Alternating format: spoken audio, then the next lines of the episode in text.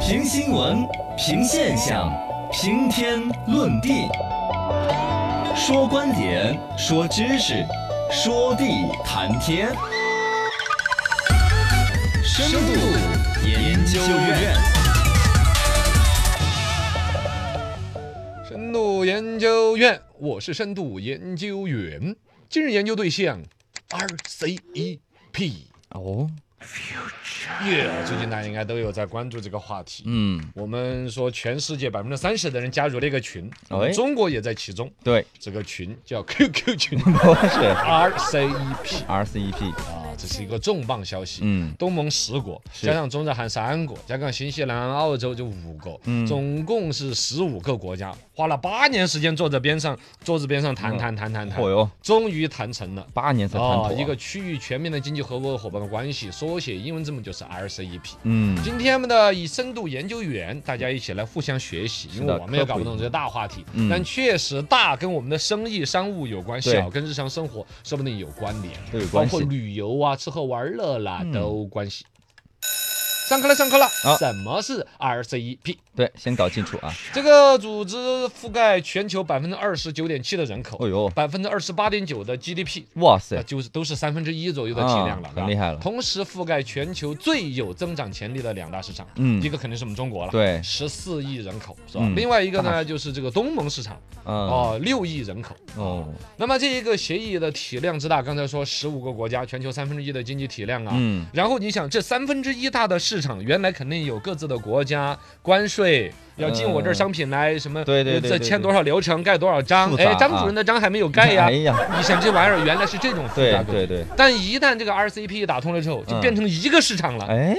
卖东西就交换着卖。啊，关税那些全部控制下来，很多东西都要降到零关税，就基价本上就是买外国的商品跟买国内的一样的。啊，价格就下降了，同样的，我们的东西要到国外那些市场去卖，也是也啊，是一样的，毫无门槛儿。哎，要么是直接降到零关税，要么最长的说承诺十年之内降到零关税。哦，最终你可以想象这个生意跟踪是什么样子。对对对对对，一个大典型的生意例子，比如说服装行业，其实嗯跟我们生活息息相关。是的嘎，那装么我们现在买到好的服装其实是马来西亚那些加工厂加工的，你知不知道？啊，它中间价格是有关联的。哦，呃，包括了现在如果这种协作链整个在这 RCEP 一个国家里边来协作起来，比如说中国从澳大利亚、嗯新西兰进口羊毛，羊毛，你知道他们的羊都是又挤奶又挤毛的，是不是啊对？对对好累啊，哦，对呀，好累的。 然后那个羊毛我们从那儿搞过来，这儿签了自贸协定的，那个进口羊毛就是免关税的。哦哦，那么羊毛就更便宜对对。对我们再把它通过我们中国强大的纺织业制成个布料，嗯布料可能要卖给越南，因为现在越南的劳动力成本已经比我们还低了。没错，啊，到他们那儿呢，又去制搞成服装，嗯搞成服装又回来卖给我们，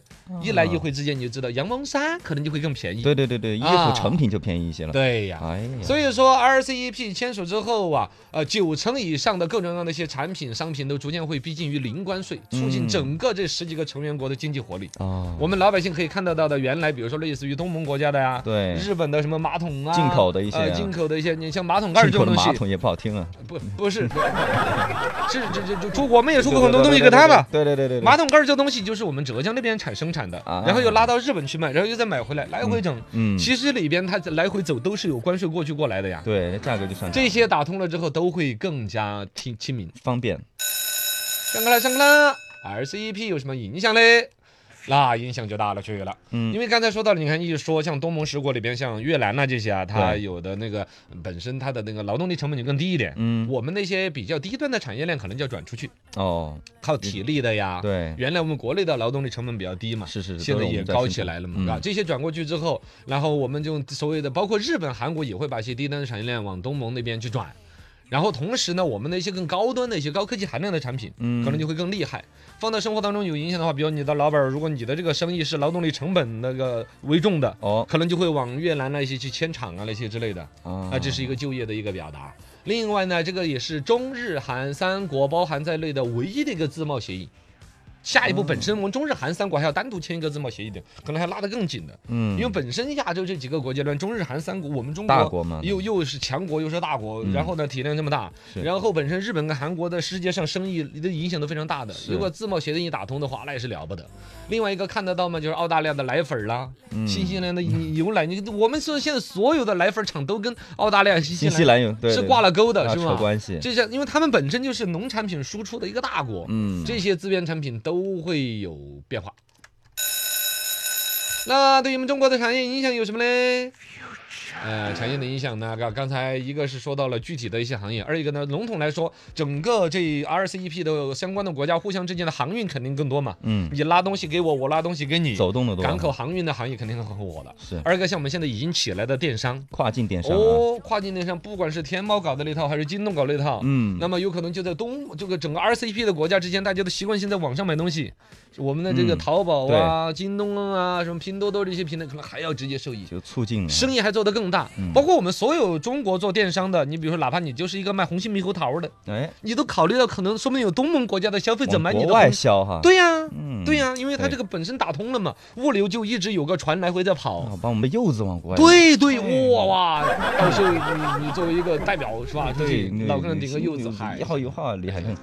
总长期来看，加入 RCEP 将使我们中国进一步迈向价值产业链的上游一些。嗯因为整个在这个游戏圈子里面，我们的核心技术啊，高端啦，比如我们现在对于芯片啦、手机呀、哦智能终端啦，是不是嘛？我们这些都已经布局的好高端了嘛。对，在整个 RCEP 这个圈子里边，我们就会往更高的产业链受益方面走，嗯而比较靠这个廉价劳动力的产业呢，可能竞争就更激烈了。啊，因为像越南呐那些可能就要抢过去，啊反正看得到的几个变化嘛，减免关税这些，像刚才说奶粉啦、东南亚的水果，嗯，山竹肯定会还 要降价，